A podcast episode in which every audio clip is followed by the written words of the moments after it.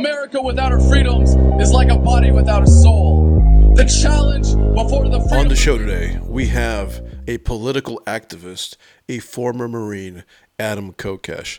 Adam is the author of Freedom, a book he wrote while serving time for civil disobedience. How are you, Adam? Outstanding yourself. Where in California are you from? Well, I was I was born in San Francisco Children's Hospital, but I, I grew up in San Mateo, mostly the Bay Area, on the peninsula. Really typical American suburban middle class kind of lifestyle. So I read that your grandfather was a World War II veteran. He was actually a pilot. Yeah, some of us aren't really good at learning from the mistakes of others, but we do learn. We do learn. Did your grandfather inspire you to join the Marines?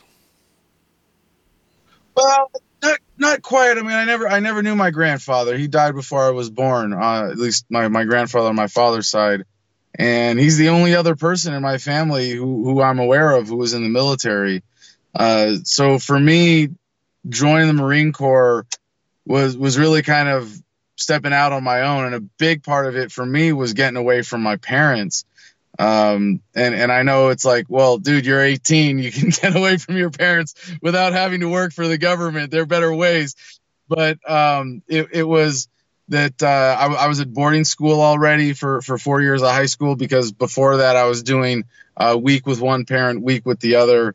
And, uh, that's really a, a terrible way to live, a terrible way. You know, I mean, I was just happy to get away from that to go to boarding school. And then with the Marines, it was, it was sort of, you know, I stepping out on my own, saying, you know, I, I, I can support myself, I can work for myself. I'll always have, you know, three hots and a cot waiting for me if I need it.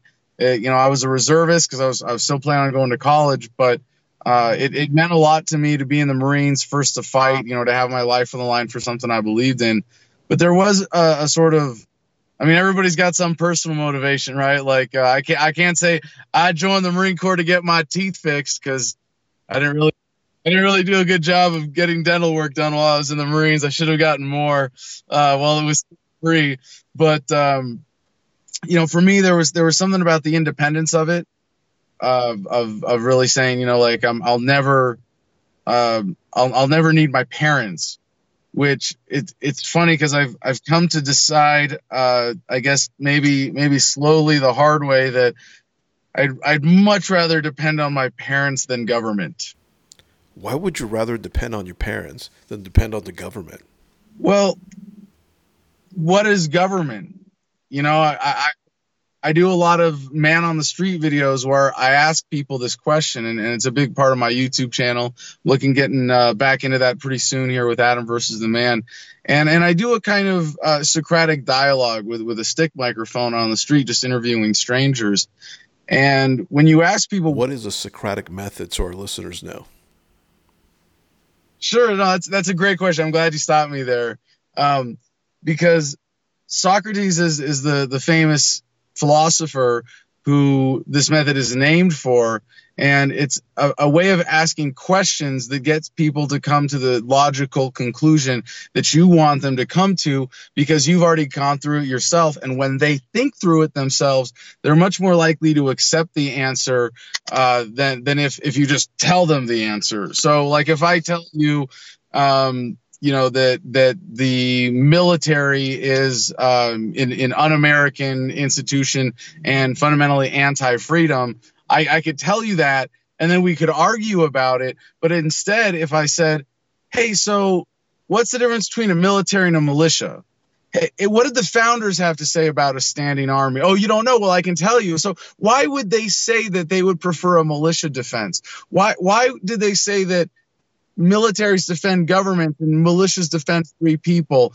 Why is it that you're 50 times more likely to be killed by a cop than by a terrorist? Why is it that we're told in school wars are fought between countries when the reality is that wars are conducted by governments using violence to expand their protection rackets? And and then you can you can ask and, you can you know the, the bigger question when they've already come to all the the premises and come to agree with you and you go like well does government protect you from terrorism? Okay so if it does is it worth it? Well if you're 50 times more likely to be killed by a cop than by a terrorist maybe we're not getting a good deal here. Maybe there's a better way, you know. And and so if the conclusion I want you to come to is that you know government is a bigger threat than terrorism, you know, all I have to do is ask, what was the last time uh, a terrorist took 30% out of your paycheck? What was the last time a terrorist pulled you over for some bullshit? And then people go, oh, dang. You know, and, and some. In nature, don't animals use violence to define boundaries with one another? I'm, glad that you brought up the the animal kingdom as a as a as a uh, counterpoint here as a reference.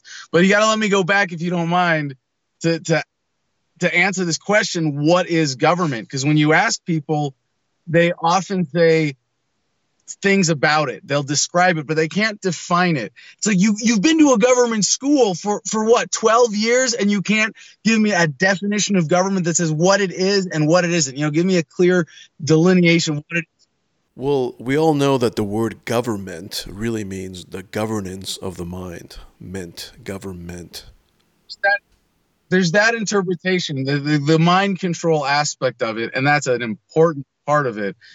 The definition, though, you need to have something that says what is and what isn't, because there's lots of things that do mind control that aren't government. There are lots of, you know, pe- people manipulate you all sorts of similar ways.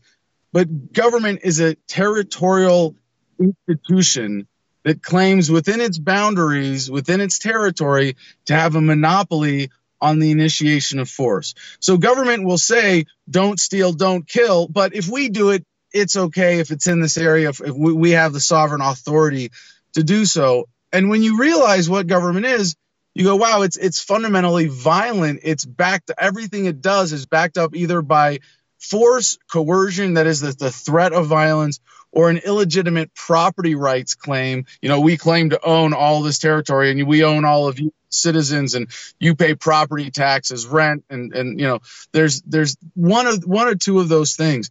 So I, I I've never said violence is always bad. I, violence might always be a you know, depending on how you define it. And I'm not really picky about a definition of violence. I mean, using physical force from one thing to another, but you know, people use it. That was a violent avalanche or a violent earth. So it's one of these terms that you really have to define in conversation how you're using it. So let's just say, for the sake of this conversation around government, violence is uh, a force used from one human being against another that violates their self ownership. That is, you own yourself. This is the foundation of ethics that I and, and, and most libertarians rely on that defines the non aggression principle. So, to, to, go to, to get to your actual exciting question here about the animal kingdom, I, I think about it with dogs. Like, I own a dog, and and waking up to this philosophy changed my relationship with my dog. I, I don't consider myself the owner of my dog anymore because it's an independent, sentient being. It can express he blue my my best friend, he can express self ownership. So I, I, try to respect that as much as I can as a custodian or a guardian of him. And you know, uh, animals, dogs especially, and, and and we know this from Cesar Millan right? You know, it's you know, and, and, and there's there there there's this attack video on YouTube like Cesar Millan kicks dogs and he's like kicking them with his foot like sideways gently to like to communicate with them. So similarly, if you want to go to like this silly extreme with this with with, with human beings, you know, if, if I tap you on the shoulder to get your attention, I'm I'm violating your personal space. I'm violating your cell phone. I'm touching you without permission. But in most situations, we accept that that is a normal means of communication among humans. That how would you it, remedy an act of passive violence like fraud without using violence in a group of people? Well, you can. I mean, this is this is where I'd, I'd rather not use the word violence. I think that's fraud. We we we we as libertarians we often say we want to to get rid of force and fraud and coercion is, is like the three things. Force and and, and coercion kind of the same thing because a co- uh, coercion is, is is the threat of force. But fraud is, is included very very deliberately because if i you know if, if if i if i lie to you, and as a result of that lie, I am depriving you of your property, your self ownership, you know, then then I'm causing damage. I'm I'm violating your self ownership. So well, how would it be, be remedied? Well, this is about taking responsibility, right? So when you say how would you remedy that, that's a huge question. And and and, and sometimes the question would be asked, you know, hey Adam, without without courts and police and judges and pol yeah, without politicians writing laws, how do you deal with bad actors? And what's really important to point out here is that government delivery of justice services is creates a far greater injustice than it addresses. There are some things that government does, catching murderers or people who are guilty of a violent assault and, and forcibly removing them from society. That's a legitimate, important service. But that's a, a tiny, tiny, tiny part of what it achieves. So what is it that that keeps people well behaved? I mean, you didn't go out and murder a bunch of people today. Uh, why why not? Because because you know, I mean, you're you're a smart dude, right? If you wanted to get away with murder, you could. Like well, most, and this is this is a scary people in an ethical society. Their violence is not tethered to ethics. I mean, that's that's a different point, and what we can do as, as a society to come together and deal with mental illness and deal with real threats is going to be so much better and so much more efficient when we get government out of the way. So I'd like to see government taken down to the community level. And as you do that, you lose layers of corruption. You know, you get rid of the federal government, you lose the drug war. It's pretty much over. Very few state governments are going to recreate the drug war. You, you know, all the regulatory crap, all of those violations, those all go away. You get down to the community level and you still have the same resources going to public safety, but now you're not enforcing all this bullshit then you can focus on the real problems. And and I, I in this ideal society that you speak of, how would you prevent certain groups from ganging up on other groups or weaker groups? How would you do that? Aren't we back in square one, creating a government that protects everybody? That's a really good question. And sometimes it's asked in a, in in, a, slightly different way like hey adam if we got to your ideal society if we got government down to the community level and people were free to associate with whomever they wanted people were able to form alliances at the global scale without government interference on you know certain certain things then we could have way better mechanisms of, of dealing with this and they would the question is well, Adam, what if what if someone then decides to start a government? What if someone says, "Hey, let's go back. Let's do that." And and and the thing is, you look at the course of human history, you look at the course of progress. We have human violence is on the decline o- over time. It's almost like a radioactive decay curve. It's a very beautiful thing. Uh, professor Pinker, uh, Harvard professor, proved this part of, of his theory, at least, beyond you know any shadow of a doubt academically that that violence is on the decline and freedom is what you have when no one is forcing their will on you if someone is is is murdering you they are governing the hell out of you they are saying i own you i control you i'm going to end your life that's governing you to death you know so in order for this step backwards to happen someone's going to have to get up and say hey, remember when we had government and taxes and wars and the police state? And remember how awesome that was? Let's do that again. So I don't see that as very realistic that someone's going to be able to do that. I have that much confidence in the benefits of freedom that that as we achieve a, a more peaceful, more harmonious, more free society and, and more free world, that the ability of people to say, let's do this government thing is going to go way down. And, and I, I love how you phrased that question because you said, what, what would prevent a bunch of groups from ganging up and exploiting other groups? And you go, you mean like the United States of America? you know what we have to if you're worried about people banding together to exploit others government is the biggest tool of that the, the more that, that we can get away from that the, the less exploitation there will be of, of any kind well over the years has government become bigger or smaller in your opinion there are different ways of of describing that. By by most metrics, clearly larger. Um, but I would want to point out something since you bring it up in those terms that if you ask a libertarian, is big government always worse than small government? Most of us will say yes. But it's kind of a trick question, and I can prove that it's not always the case with a really quick thought exercise. Would you rather live in a country where government is huge, like it, it's over half the population, but it really only does things that are legitimate services. It doesn't really violate individual rights. It has a territorial monopoly, but it uses just enough force to maintain that monopoly and the business advantages to be able to employ so many people. But it, it's very peaceful, and people are, are generally content with it. Or would you rather live in a society where government is tiny but murders every firstborn child? Yeah, you know that. Yeah, that kind of makes.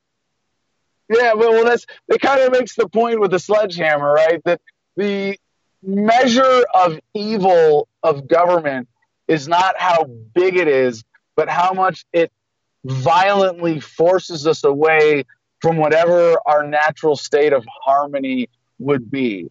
So if, if you have a, like this is why to me you know some people call me an anarchist uh, or an anarcho-capitalist and, and I don't uh, I don't mind that label but it, it really has to be explained because I'm not for anarchy in the sense of chaos. I'm for anarchy in the sense of no rulers.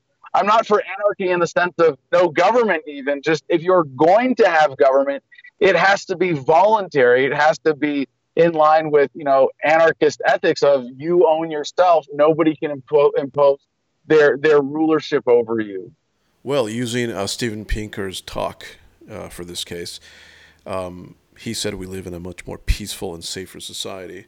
And if you've readily admitted that government has become bigger over time, wouldn't we draw a correlation between those th- two things? In other words, uh, the larger government gets, the more peaceful society becomes. Right. Well, he makes he actually does that and goes even a step further than, than, than you say as a, as a correlation. He really gives government credit in in one of his his explanations of, of the decline in violence. And I would just say there's there's another explanation. If you just step back and see how that was achieved, that it was that, that there were certain trends with government that affected that, obviously. But his biggest trend that he points to is the decline in likelihood of dying as a result of war.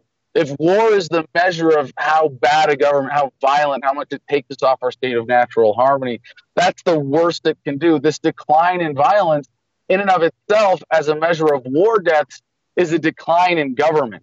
So while you can say that government has grown and that certain institutions, and, and, and this is kind of dangerously playing into the myth that we need government police, we need government courts, we need a government you know, legal system in order to have justice.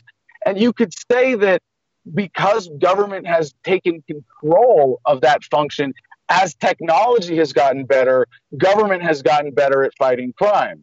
It's gotten so good that it's even fighting things that aren't crimes, as in you, you're right, but that you say that just the technology of accountability, of communication, of the extra resources in, in society to go after real criminals, that that is what has allowed us to, to have this great decline in violence. And government is kind of just taking credit for it because it's had a monopoly on those institutions.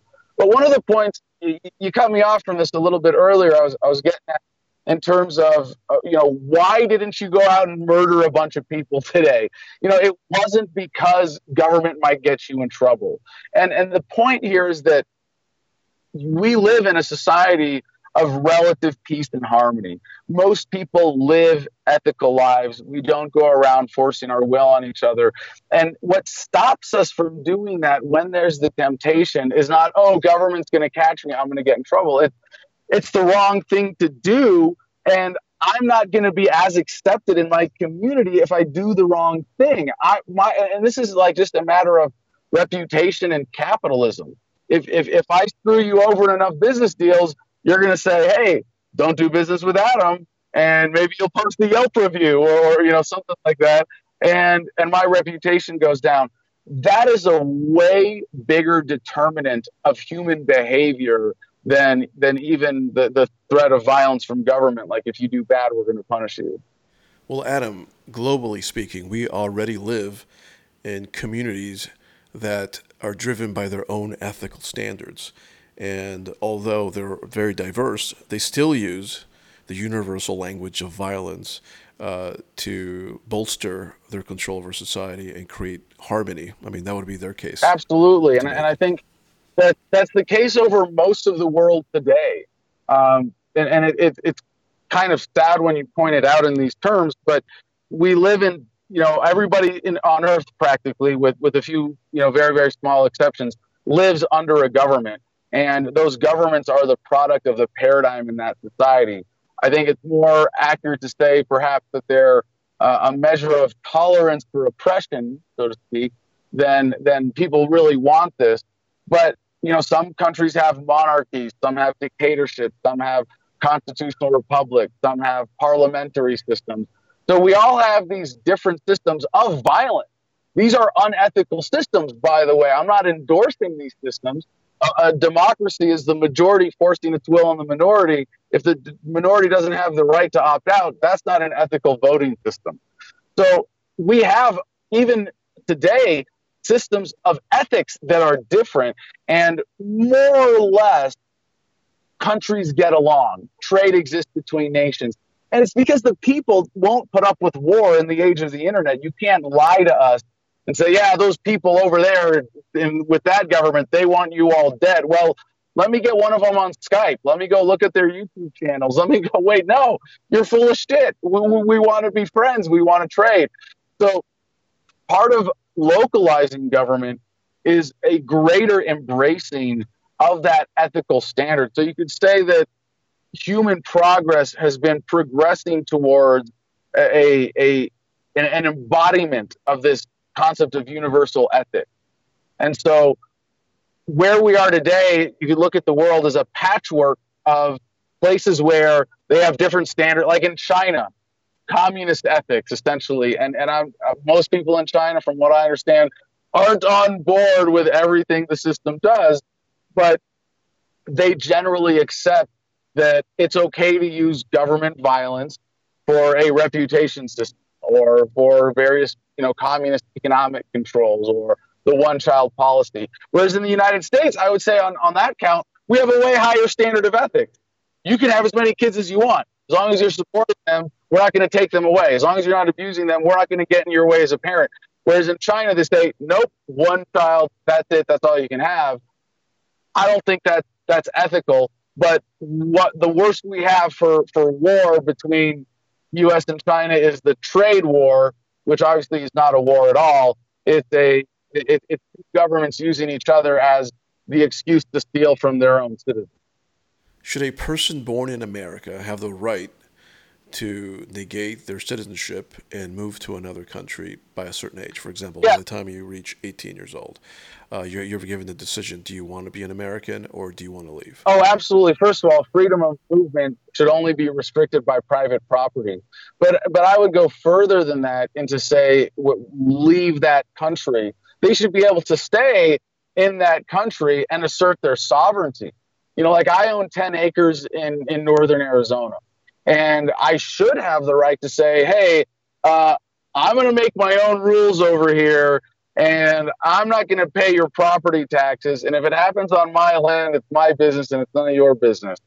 I can't say that in this country. I still, if I don't pay my property tax, the government will steal the land from me. They will actually come and violently remove me from that land if I'm even if I'm living on it that's that's the sad reality of, of an unethical thing that, that we've accepted right now. So I would say that any property owner or anybody who's claiming uh, unused property can say, we are creating a new sovereign entity. We're creating a new community based on our own standards and values. What do you say to those people who say, if you don't like the country, simply move somewhere else?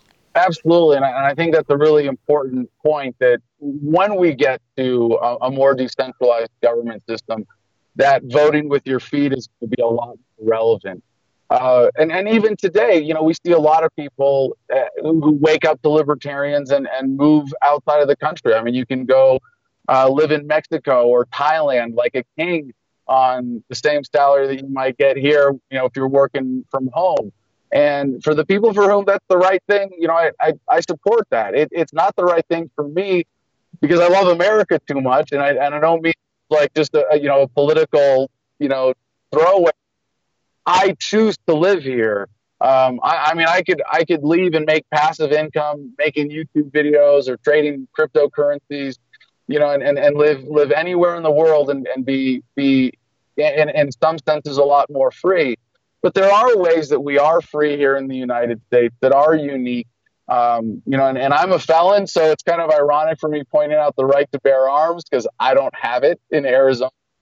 Wow, is that felony connected to that uh, Civil Disobedience Act in Washington D.C. Yeah. where you pumped a shotgun Yeah. in the middle of the city? And how long were you in jail for? four months.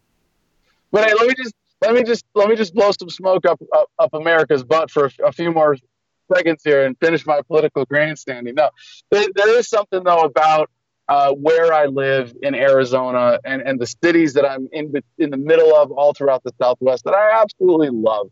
There's one other big thing that that keeps me in America, and it's not. I mean, aside from the land and, and the people and the general spirit of this country that I love, but that America is something that belongs to humanity as a whole. America is not an idea just for people who were born within these borders or who got you know the government approval. You're a citizen. You you, you have the special right.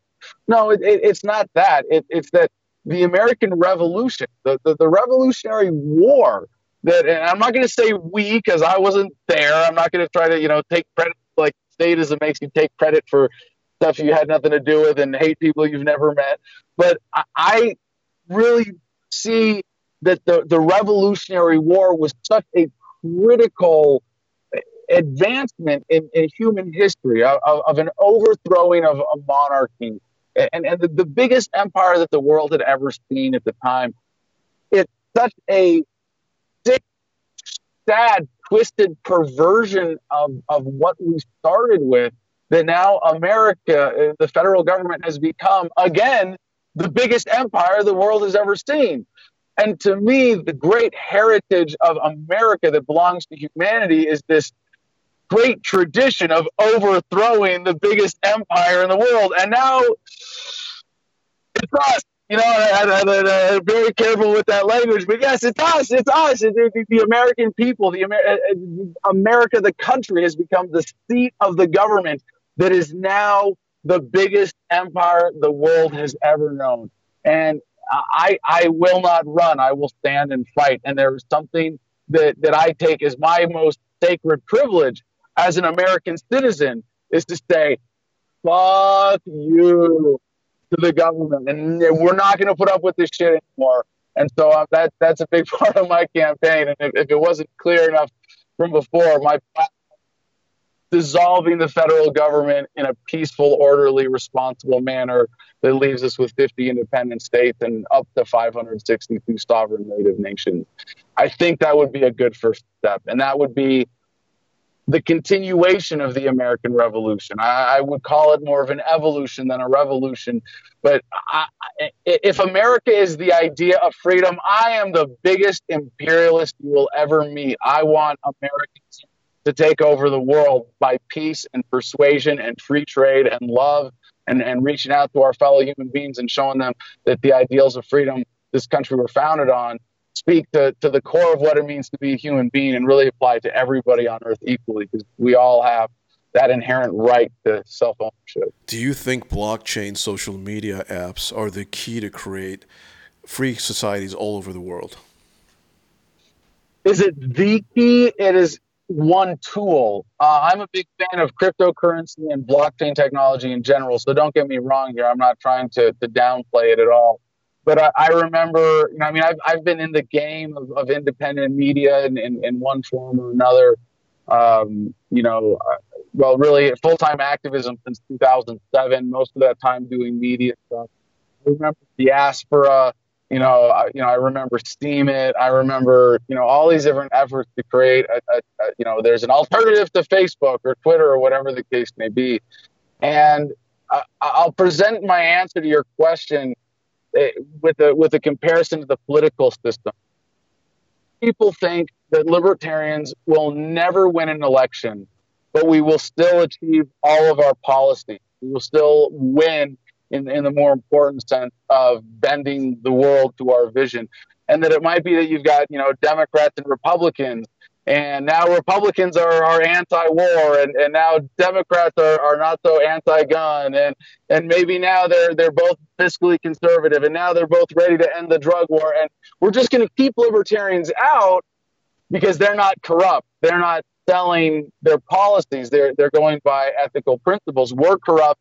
We want to sell. We want to auction to the highest bidder all of our legislative abilities to, to, to tilt the playing field for your interest, whatever the case may be. And and they might be able to maintain that and never give it up. And we get to government being so small that the Libertarian Party just goes, All right, forget it. You know, we're we're good here. We're just we're just the assholes in the corner yelling, You guys are wrong. And it's like, you know, who cares? It's so irrelevant in our lives that I, like it, it might happen that way. And I'm I'm okay with that. I'm of the belief from looking at this decay curve of violence that that's going to continue. There's there's nothing even in Pinker's theory that would say that that trend is going to reverse somehow. That's going to continue. To me, that that eventually we get to a voluntary society. So, your question is blockchain, social media uh, essential? It it could be that you know Facebook is dragged kicking and screaming to you know up to a higher level of integrity, and that we just kind of go with that first to mar- well, second to market advantage that it has, and kind of just okay, well that's all we need, and and maybe maybe Facebook becomes decentralized itself. Maybe there's I I think there's going to be an app. So personally, if I had to guess, I would say yes, we're going to get blockchain social media, but it's not necessarily essential to this process. I want to where I can like log in to Super Facebook and it's like Facebook but no ads and with a chronological feed. And maybe if you have that, we maybe we kill Facebook extremely slowly by just taking away all their ad revenue because nobody clicks on or sees, you know, Facebook ads anymore. Uh, same thing with YouTube and, and, and Twitter. They all depend on, on on advertising revenue, and and when that I don't want to say if it's it's a matter of when. You know, when we have the ad blocking app. I don't want to say technology because we have the technology. It's a matter of time and coding. We get it done, getting that corruption of social media out of the way. You know, it, it, it is not going to be the biggest problem.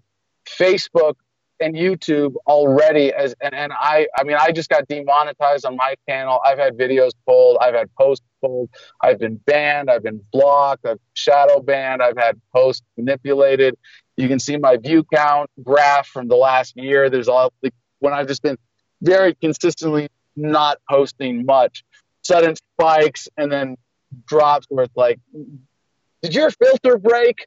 You know, I despite all of those problems, what what those two giants have done, um, and I mean you could say Google because they own YouTube now, which is a disgusting side effect of corporatism and intellectual property, but what they have represented for humanity is in terms of access to information and connectedness is so so positive compared to not having those platforms that that the, the, the negative side effects, as, as disgusting as and evil as they are, are, are insignificant compared to just the huge benefit for humanity from, from having that technology available. What was a defining moment that cemented your worldview? I, I, I wish, you know, and I should probably make up a story like that so I can say, you know, make it, make it so I could, I could say on political stump speeches, well, when I was carrying that dying Marine into the med tent, I realized it was all this, and then uh, no, no, because it's it's it's not like that, and it's really important to recognize that while epiphanies happen, that's not how worldviews are formed or developed. And you know, I, I, there was a big part of my experience in the military that's led me to be against militarism itself now but I didn't even realize that while I was in. It, it, it, your worldview changes through reflection and analysis and, and quiet contemplation and going through the Socratic dialogue method for yourself. I'll, I'll use one analogy here that I think really helps understand this particular shift in your worldview from statism to freedom. And it's that people used to think that the, the earth was flat and, and the center of the universe. And then someone said, no, maybe it's, it's round and it's not the center of the universe. And people who had been in astronomy in, in the flat earth era you know, they, they came up with all these equations to explain the movements of celestial bodies and stars and planets around Earth. And, and they had to make it really complicated.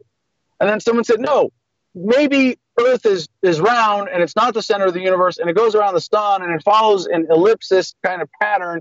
And, and all these ellipses explain. And now your equations are really simple. You don't have to do all this fancy math. And it was like, well, but we did all this fancy math for a reason.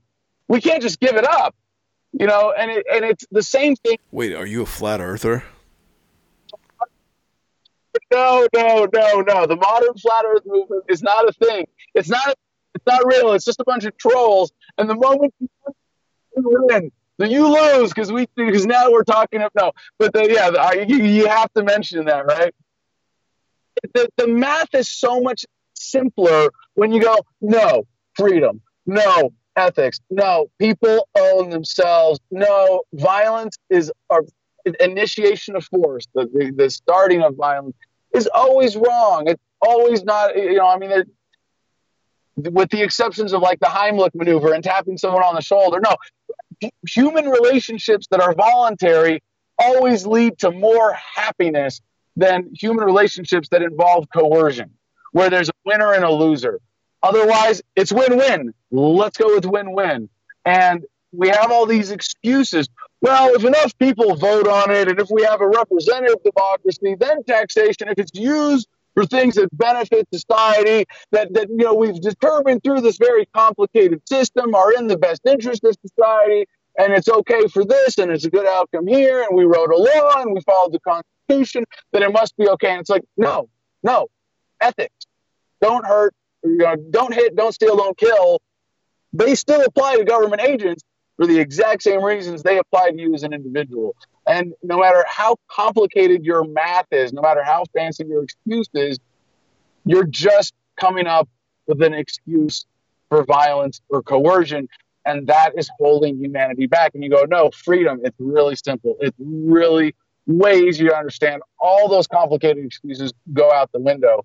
And that happens more in in quiet contemplation than it does in in argument. You know, I, I've I've traveled the country a number of times, and and everywhere I go, I you know I talk to to, to, to regular people, but I talk to my people too, and and I ask a lot of them.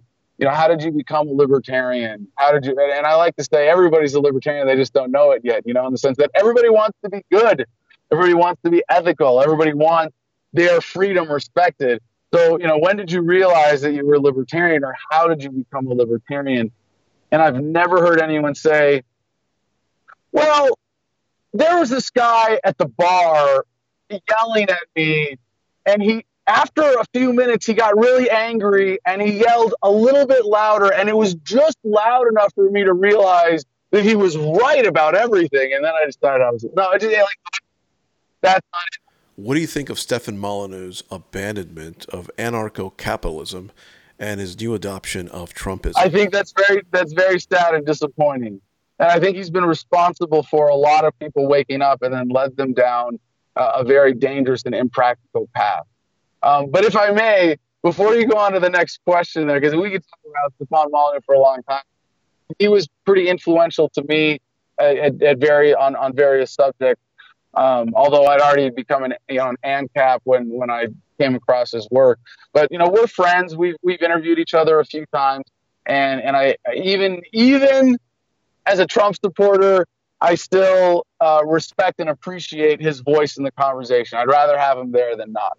But what I was getting at with with your last question, I have to turn it into a shameless plug because most people say that, that they woke up or became libertarians involves a book. It involves some kind of quiet contemplation, uh, reconsideration of their worldview. And this book I wrote, I started writing when I was in jail uh, for that four month stint in DC.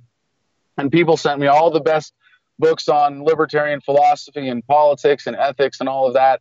And, and I realized that there was a sort of body of knowledge that, that was that, that was my message that I was trying to get out that was what I thought the most important collection of, of these ideas. And what what woke me up, what was important to me, I wanted to share with other people. So I decided that I would be the best rip-off artist the freedom movement has ever known. And I took all the good ideas and none of the bad ones, all the good features of these books and none of the bad ones, and, and boiled it all down to 100 pages. It's a short read. It's a free audiobook, free at thefreedomline.com in every format possible audiobook, PDF, uh, Kindle, whatever e reader version you want, it's there. Um, so check it out. You can get it on Amazon very cheap. We, we sell these as cheap as we can because I just want to get the message out.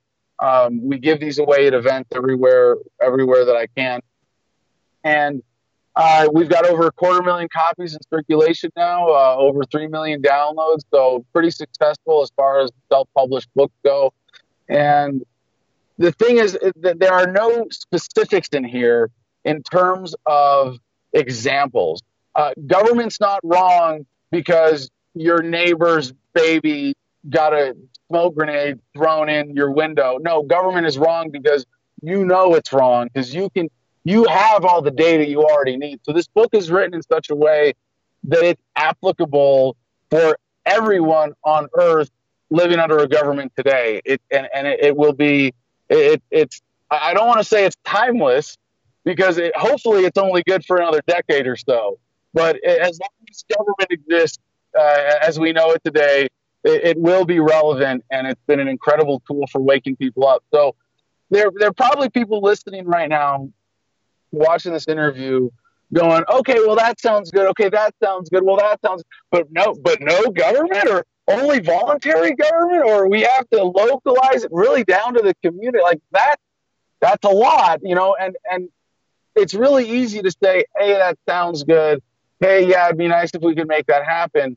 But what I want people to get that they will probably never get from listening to you and me is a real understanding of this for themselves. And it, this goes back to the idea of the Socratic dialogue. Do you think DMT helped you with those reflections and those understandings? Oh, absolutely. I think DMT, uh, ayahuasca, 5-MeO, the various derivatives, the psychedelic. You know, by the way, decrim for mushrooms just happened in Denver County. This is like, I mean, cannabis legalization was like a protective shield over government and you know over the drug war, the dam of the drug war, and now there's a hole in it, and it's about to blow open wide. You know, the benefit of cannabis legalization, decrim, whatever it is, it's not so that people like me can get stoned whenever we feel like it. We were kind of already there. It's acceptable enough so that the, the people who wanted to lock you up for smoking it will smoke it because they saw that it's not a big deal. They said it's a mild drug. I mean, most I, I, like to use the word drug inclusively. Caffeine's a drug, nicotine's a drug, alcohol, THC is a drug. You know, DMT is a drug. These are substances that you deliberately ingest to, to alter your mental state. Um, so, cannabis is, is, is a very mild drug that reduces anxiety, that increases harmony, that makes you more peaceful and easier to get along with for most people, right? Uh, you know, 99% of people have that just general positive response to it. And it's the assholes say, you should go to jail for smoking this plant, who are the ones who really need to smoke it. And, and it's going to be a while before we get to that point. But now mushrooms being decrim in, in, in Denver, you know, big shout out to Kevin Matthews, friend, Army veteran, uh, for, for making that happen. He really led that, that effort there. Uh, now he's working to take that national. When people get the, that kind of therapy, uh, what they get, well, if I would, if, if, if I could just turn to chapter nine uh, of, of the book Freedom um, about true, it's called True Personal Freedom. Uh, the, the, the sections in that are called uh, emotional slavery, health freedom, work freedom, and happiness causes freedom. You know, life, liberty, and the pursuit of happiness kind of has it backward. Uh, I mean, yes, if you don't have life, you can't pursue anything, you can't be happy, but it suggests that happiness is this external thing that you go and beat over the head with a club and drag home to your cave to enjoy. And it's like, no, no, no, no, no. Happiness is a choice that you make in the moment. That's that's emotional freedom. You know, we're, we're animals. You know, and I'm not trying to deny the biological nature of our brains and our bodies and our emotions. We have emotional reactions to things, and that's okay. But you have a conscience in here. You have a higher mind. You have an ego and a super ego, and you have the, the, the capability of saying, okay, so I reacted that way. What's my reaction to the reaction going to be? Okay, that hurt. I'm in pain. Okay, but I can be happy in pain, physically knowing, hey, I can deal with this. We all know that you're running for president for 2020. What is your presidential campaign message? My campaign message is that you have to be some kind of psychopath to want to be president of the United States, to have that unjustified power over other human beings. It there there has to be some uh, sickness of ego or absurdity and hubris. Are you a fan think, of Donald Trump? Yes or no? No, I, am a fan of certain. I, am a fan of the his his eyelid skin tone. Um, I'm kind of a fan of his hair. Um, I, am a fan of cer- certain things that he does. Uh, you know, I, I, I like certain things in his messaging, but he's still fundamentally the guy saying, "I can be president of the United States." Um, there are a lot of people who look at me and go, "Well, you were a sergeant in the Marines. Well, you've got you know a hundred million views on YouTube. You know how the heck does that qualify you to be president? How does how do you think you can run the whole country or run the whole government?" And it's like, no, I can't. That's the point. point, and neither can you, and neither can any of these other assholes who think that they know better than you how to run your life. So this started for me when I was asked at Bilderberg by Jason Bermas, the original Info Warrior back in 2012, he was like, "Oh yeah, well, what would you do if you were president?" And my first response was like, "What would?" Yeah, this, this this seven years ago. I'm seven years less mature than I am now, but you know, I I had to come up with a serious answer, and the serious answer was, "Quit, go home, and get a real job." What do you mean? I be I don't want to be president what would I do? I would dissolve the federal government in its entirety. I would throw the ring in the Your fire. way of thinking is very similar to Ron Paul. Do you like him still? Yeah, the same ethical foundation. When I interviewed him, I asked him, You've described yourself as a voluntarist. What does it mean to you? And he said, Yes, I, I want for all human relationships to be voluntary. And I think he's actually evolved some I heard him give a speech recently where he said we want to get government down to zero.